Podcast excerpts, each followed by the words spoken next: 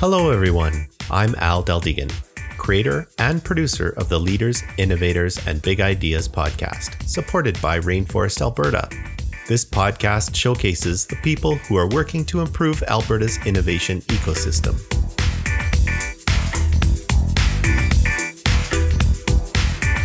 The host for this episode is Wumi Adekambi, Wumi immigrated 10 years ago from Nigeria, where she was a post secondary instructor and researcher and led a youth empowerment nonprofit. Wumi is passionate about people, information, and solutions in that order. She is a strategist and a connector. Her greatest motivation is creating coherent value streams across organizational, functional units using a systems thinking approach. She strives to inspire confidence and intentionality in leadership, equip teams to execute from a big picture perspective, and harness community interdependencies. Wumi is the organizer and host of Immigrant Techies Alberta, a tech enthusiast group for skilled immigrants who are in or are interested in pivoting to tech careers and startups. Let's join Wumi now as she has a conversation with Karen McPherson, Take it away, Wumi. Welcome to the Rainforest Podcast. My name is Wumi Adekombi, and I'll be your host for this episode.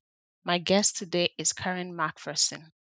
Karen first attended the Rainforest shortly after it was established in Calgary when the group was growing and had to find larger spaces to meet in.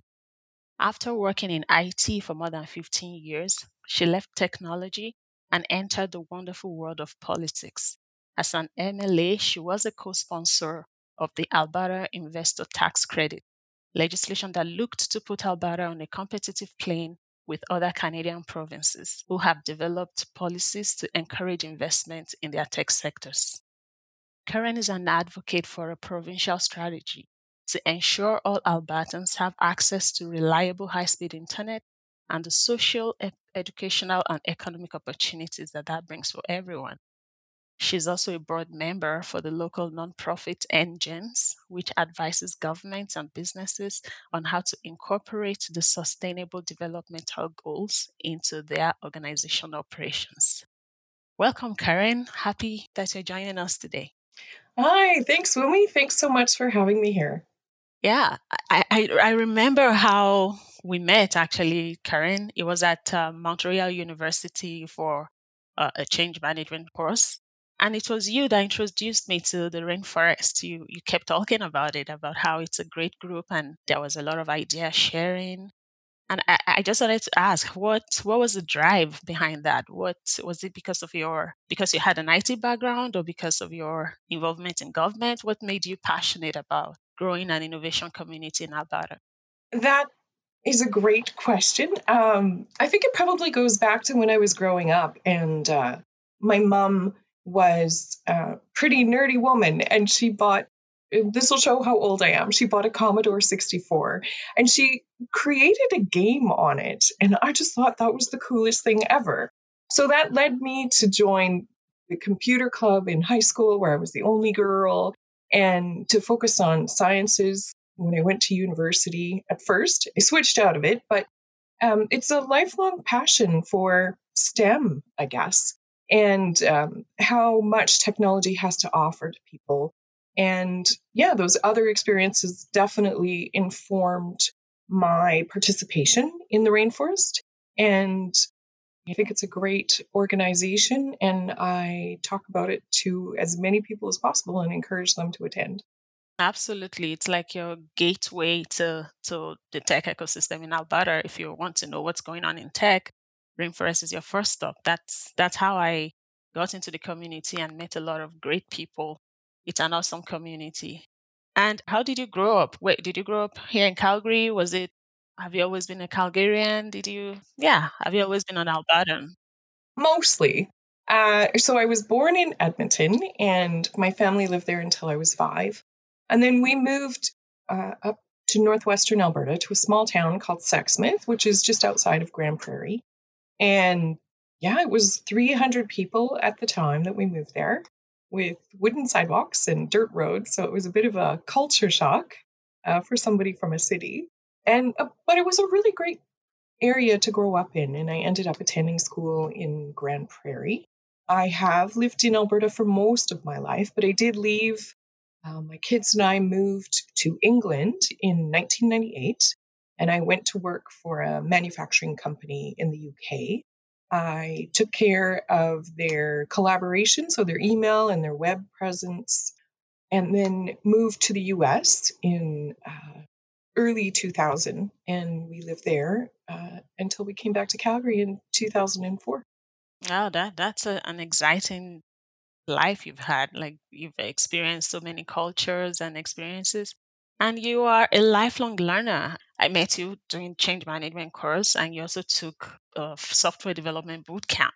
Tell us about that. What what keeps you wanting to just explore all these opportunities? Curious. um, I think I think I could probably thank our neighbor when I was a little kid in Sexsmith. So we lived in a tiny little house, and next door was this man, and his name was George Robinson, and he was, you know, in retrospect, in retrospect, probably an eccentric person, um, but he was so interesting, and he had this cute little bungalow with this huge yard and all of these gardens and a giant shed full of artifacts. It was like living next door to a museum. And there were fossils and bugs on sticks and all kinds of different plants. And he had traveled quite a bit. So he had lots of really interesting stories. And it was a wonderful, magical place to go and visit. So I think that really sparked my curiosity about how things work. I remember getting a watch when I was five, and the first thing that I did was take the back off of it to see how it worked. so I, yeah, I love learning, and it's life is life is not as full when we're not learning things. And I think it's really authentic that you continue to explore all these places, even though you have seen you've you've had different perspectives. You've had the perspective of someone working in tech, of someone working in in government and you still are curious to keep learning. I think it just it just um, I like how it makes you a more rounded person and someone to look up to. Oh, thanks. And did your mm-hmm, so while while you were in government, did you? I was just wondering, did you see an opportunity to grow the innovation uh, sector in Calgary? I mean, part of what you did, the, the bills you sponsored, I can see that that came in, your passion there came into what you were doing in government. And now that you're not in that space anymore, how are you still keeping on with that passion to to expand Alberta's tech innovation community? So shortly after I got elected, I was really fortunate to have um, a conversation with Trent Johnson. So he's pretty active in the innovation space in Calgary. And he shared information with me about how BC, in particular, has had an investor tax credit for a number of years and how much of a benefit that's been to their tech sector there. Um, Ontario has a similar plan in place, and you know that's really enhanced their tech environment. And that's something that I really want to see be a strong part of Alberta's economy. Oil and gas will always be a backbone of our economy. But with the way that the world is shifting, um, moving more and more towards renewable energy, we need to be able to fill in those economic holes that we are seeing with other industries. And tech makes a lot of sense. We've got a lot of young, really smart people in Alberta we attract wonderful people to Alberta who are smart and well educated. And tech offers so much potential for the development of the province. So it, it made a lot of sense to me to co sponsor the Alberta Invest- Investor Tax Credit Bill. I advocated for my colleagues to attend the rainforest if they had the opportunity. I think elected people generally could do a better job of being informed about technology so that they can create better policy in that regard. And yeah, all of those all of those things kind of tied together and and that's why it was something that I focused on quite a bit while I was in office. That will also help to to tell a better Alberta story out there to the rest of the world, to the rest of the country. That there's a lot more going on. I mean, that's what I found out coming closer to, to the community and and I don't think we're doing a great job. The narrative out there is not supporting all the uh, wonderful growth that the tech sector is experiencing in Alberta. Now, let, us talk about digital equity, which is like your passion. I mean, you talked about it a lot, even when we met back then. And wh- wh- why is that? Why is that important to you?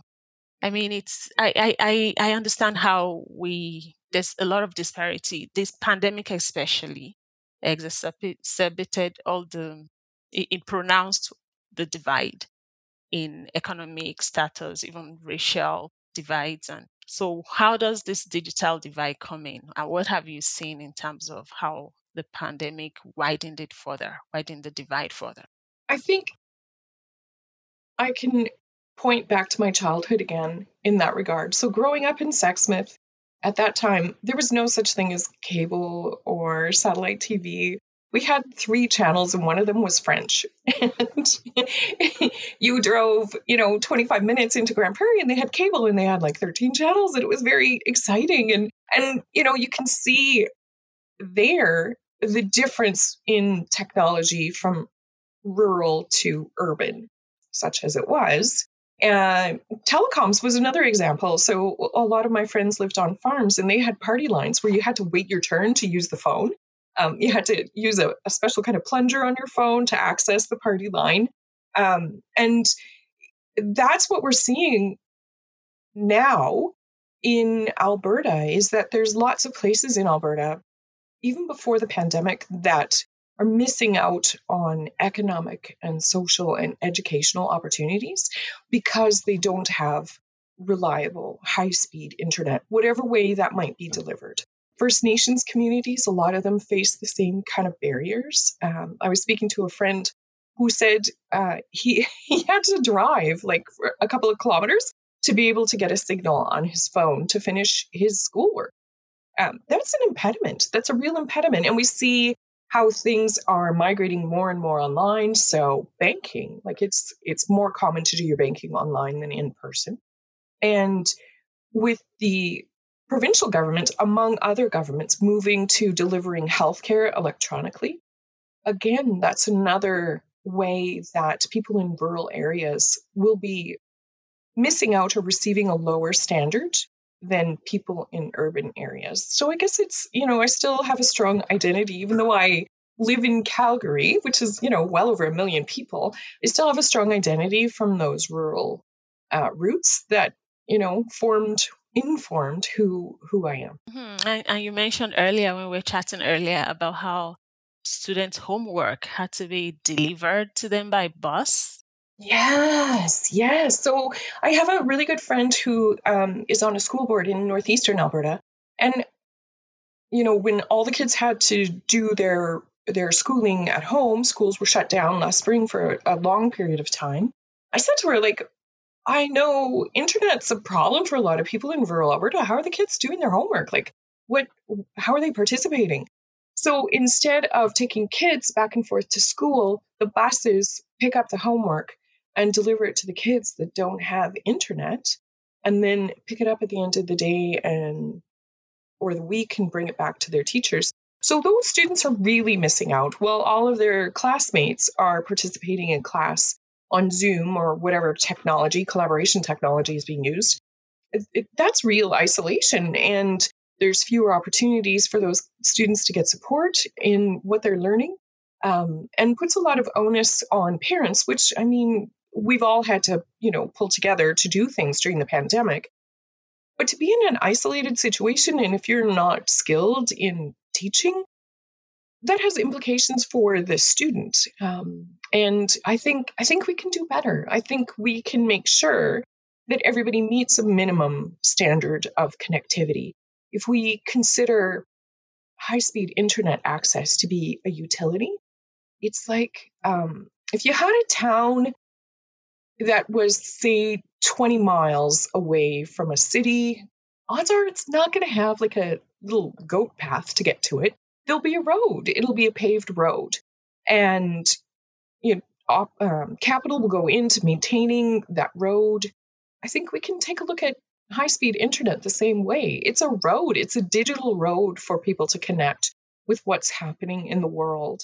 And it deserves the same attention that you know our roads receive they're important infrastructure they're vital to the future of the province and we need to have smart forward thinking strategies to future proof the province I, I like the analo- analogy that like a road because the road is what connects people. The road you need a road to a community to build their economy, to build their social life. Like everything is connected to the road. So if you cut that out, absolutely that community is isolated. I mean, I can only imagine having kids that can't stay connected through that i mean digitally it's hard enough that they have to the only way they can connect is digital and now even they, they can't have that. I, I i really can i can't even imagine what that will feel like for for those kids. And you are doing something about this right? I i am i have been working on a project for the last few months so in the last century, large parts of rural Alberta were facing issues getting electricity and gas to their um, communities or to their farms. And what they did was they got together and they formed co ops to be able to, I guess, distribute the cost of putting those utilities in place. And some of them are still in existence today. There's still gas and electricity co-ops in, in Alberta. So it's, you know, it's a an interesting part of our history. And it is a way for communities and groups of people to be able to empower themselves in terms of getting high speed internet to where they need it. So I have been having lots of conversations um, with stakeholders about, well, what can a co-op look like? How how does the high speed internet landscape look in Alberta right now? Where are we missing support and trying to pull people together uh, to address this? And like I said, it's not going to just be one solution. Like, not everybody's going to have fiber to their doorstep. That's not realistic. But what what sorts of network connection can be achieved in different areas. So, lots of uh, not for profits, for profit organizations, um, economic development organizations, municipalities, uh, anybody that's interested, I'm happy to have a conversation with. What role do you think the wireless service providers can play in all of this? I mean, they are a very big part of this, um, um, this situation. I know that there are some providers in, I believe, southern Alberta right now who are meeting those those wireless or connectivity needs. pardon me for uh, different communities. Um, I think it's I think it's really a challenge for a lot of municipalities to see a clear path forward. Although there are communities that have already you know, implemented solutions. And one really amazing example is Olds. So what Olds has done is they created um, a not-for-profit within the community, and that not-for-profit funds an organization that will provide um, high-speed internet and um, television services and phone services. And they're very willing to help other municipalities put solutions like that in place for their own communities. But each community is going to have a different a different set of needs. Some communities are large enough that large uh, telecom providers will go in and you know figure out a way to provide service. But other other municipalities may not be big enough to establish their own not for profit to do that or attract uh, that service from a large telecom provider. So there's really, you know, there's gaps and there isn't one solution for every location. So now with 5G, with with um, with the progression into 5G infrastructure, doesn't that even make this situation worse? I mean, the rural communities, it sounds like they're going to, we're going to have to be playing catch up over and over. Doesn't that widen the, the divide? Uh, yes, hugely. And it's really important as a province. And I mean like extra governmental. I don't mean the government. If they participate, that's fabulous. But Albertans themselves, it's really easy for us to not put a lot of thought into what kind of province that we want in the future. But planning for technologies like 5G, which sound to be really transformative for how we do things, uh, that's really important. So the Internet of Things is already a big disruptor of how business is conducted and how operations go forward for different organizations. And if it's if the expectation in the future is that more and more services will be provided in an internet of things structure what's going to happen in isolated rural areas where say maybe there's a lot of resource extraction but there isn't a whole lot of there aren't a whole lot of people that live there. Um, how are we going to accommodate autonomous vehicles which you know will will certainly um, make a lot of deliveries long haul of goods and um, easier but that won't be possible in parts of Alberta if we don't plan ahead to make sure that 5 or 5G is something that will be possible in that we have the infrastructure in place to be able to accommodate that. Sorry, I'm just kind of rambling. Um, yeah, so uh, with rural Alberta already being behind, the pandemic accelerating how much disparity, digital disparity there is, and the specter of 5G on the horizon, all of those things really compel us to be thoughtful about what do we want Alberta to look like in the future. Because if those technologies aren't available in rural areas, that really diminishes educational and economic development opportunities. So, in a way, we're forcing people into larger urban areas. I really appreciated growing up in a small town. I would hope that people have that uh, opportunity in the future and to be able to be prosperous in rural Alberta. But if we neglect to take care of infrastructure there, there won't be as many options for people. And Alberta is already facing, you know, a lot of young people leaving the province. Let's give them opportunities and reasons to stay here and make sure that you know they can create the future that they want where they where they live already. Right and uh, it's not it's not a it's not a rural alberta problem it's an alberta problem right? Because exactly. if we if we can't i mean most of our firms are in the rural areas right? So it affects logistics it affect, affects supply chain so yeah it helps when we look at it as an alberta problem and not a rural alberta problem now, tell us about Potato Net. what is so Potato Net?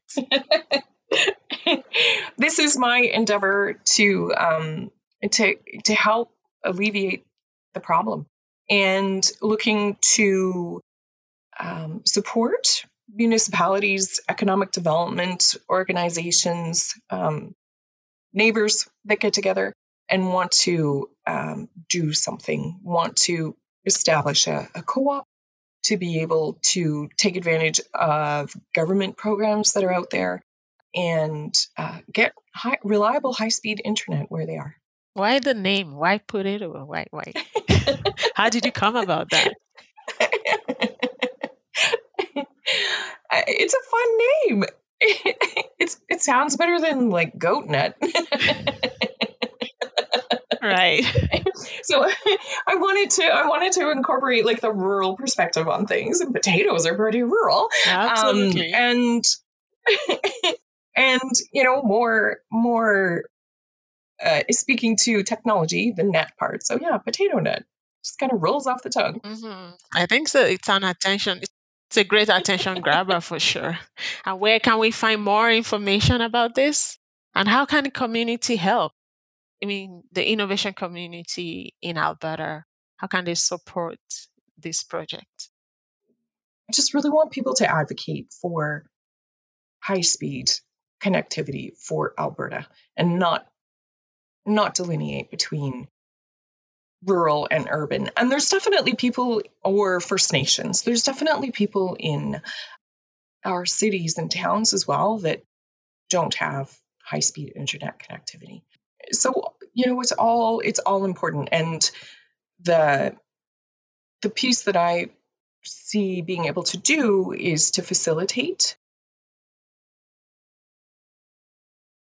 Yeah and and putting together the tools to be able to do something about it. So let's let's let me help you establish a co-op.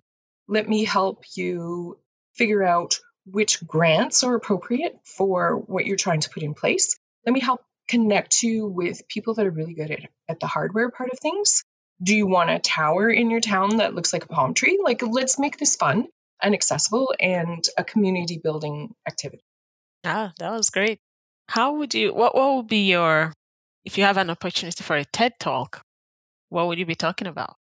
Oh, wow. Probably something else entirely.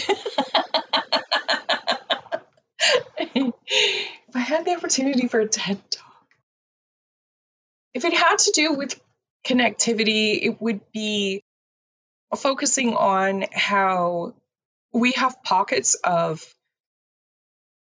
really good tech development in Canada. And as we heard the other day on the Calgary Economic Development webinar, how Calgary is like a real center for 5G infrastructure and the way that the cities approach that. But as a country and a province, we're behind other places. People in developing economies kind of have an advantage because they don't have that old infrastructure that that telecoms are trying to bring forward.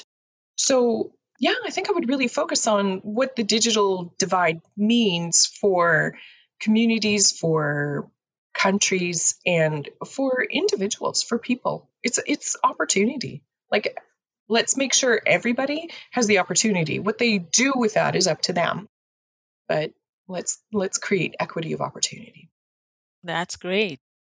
If there was no pandemic, what is one thing you will be doing right now, or one place you will be? Oh my goodness. Or something you're looking forward to? it's like being at a buffet. There's just too much to pick from. I miss being around people and having structure to my days, which I'm sure many, many people can identify with. The days just kind of blurred together. I never really realized how important that was to me. I want to see people every day. And it's wonderful to see people through Zoom, but I want to see people in person and I want to give my friends hugs. And, you know, I, I just want to be around people, whatever that looks like. And I want to travel. I have um, a daughter who lives in London and I would love to go and see her. I hope that happens sooner than later. Yes. It's been a pleasure having you on the show, Karen. Thank you so much for coming. Well, thank you, Wumi. And I just want to give you a little shout out too. I really want to acknowledge you for your your okay, I know I'm gonna get it wrong. Immigrant Techies Group, is that the right name? Yes, Immigrant yes. Techies Alberta. Yes.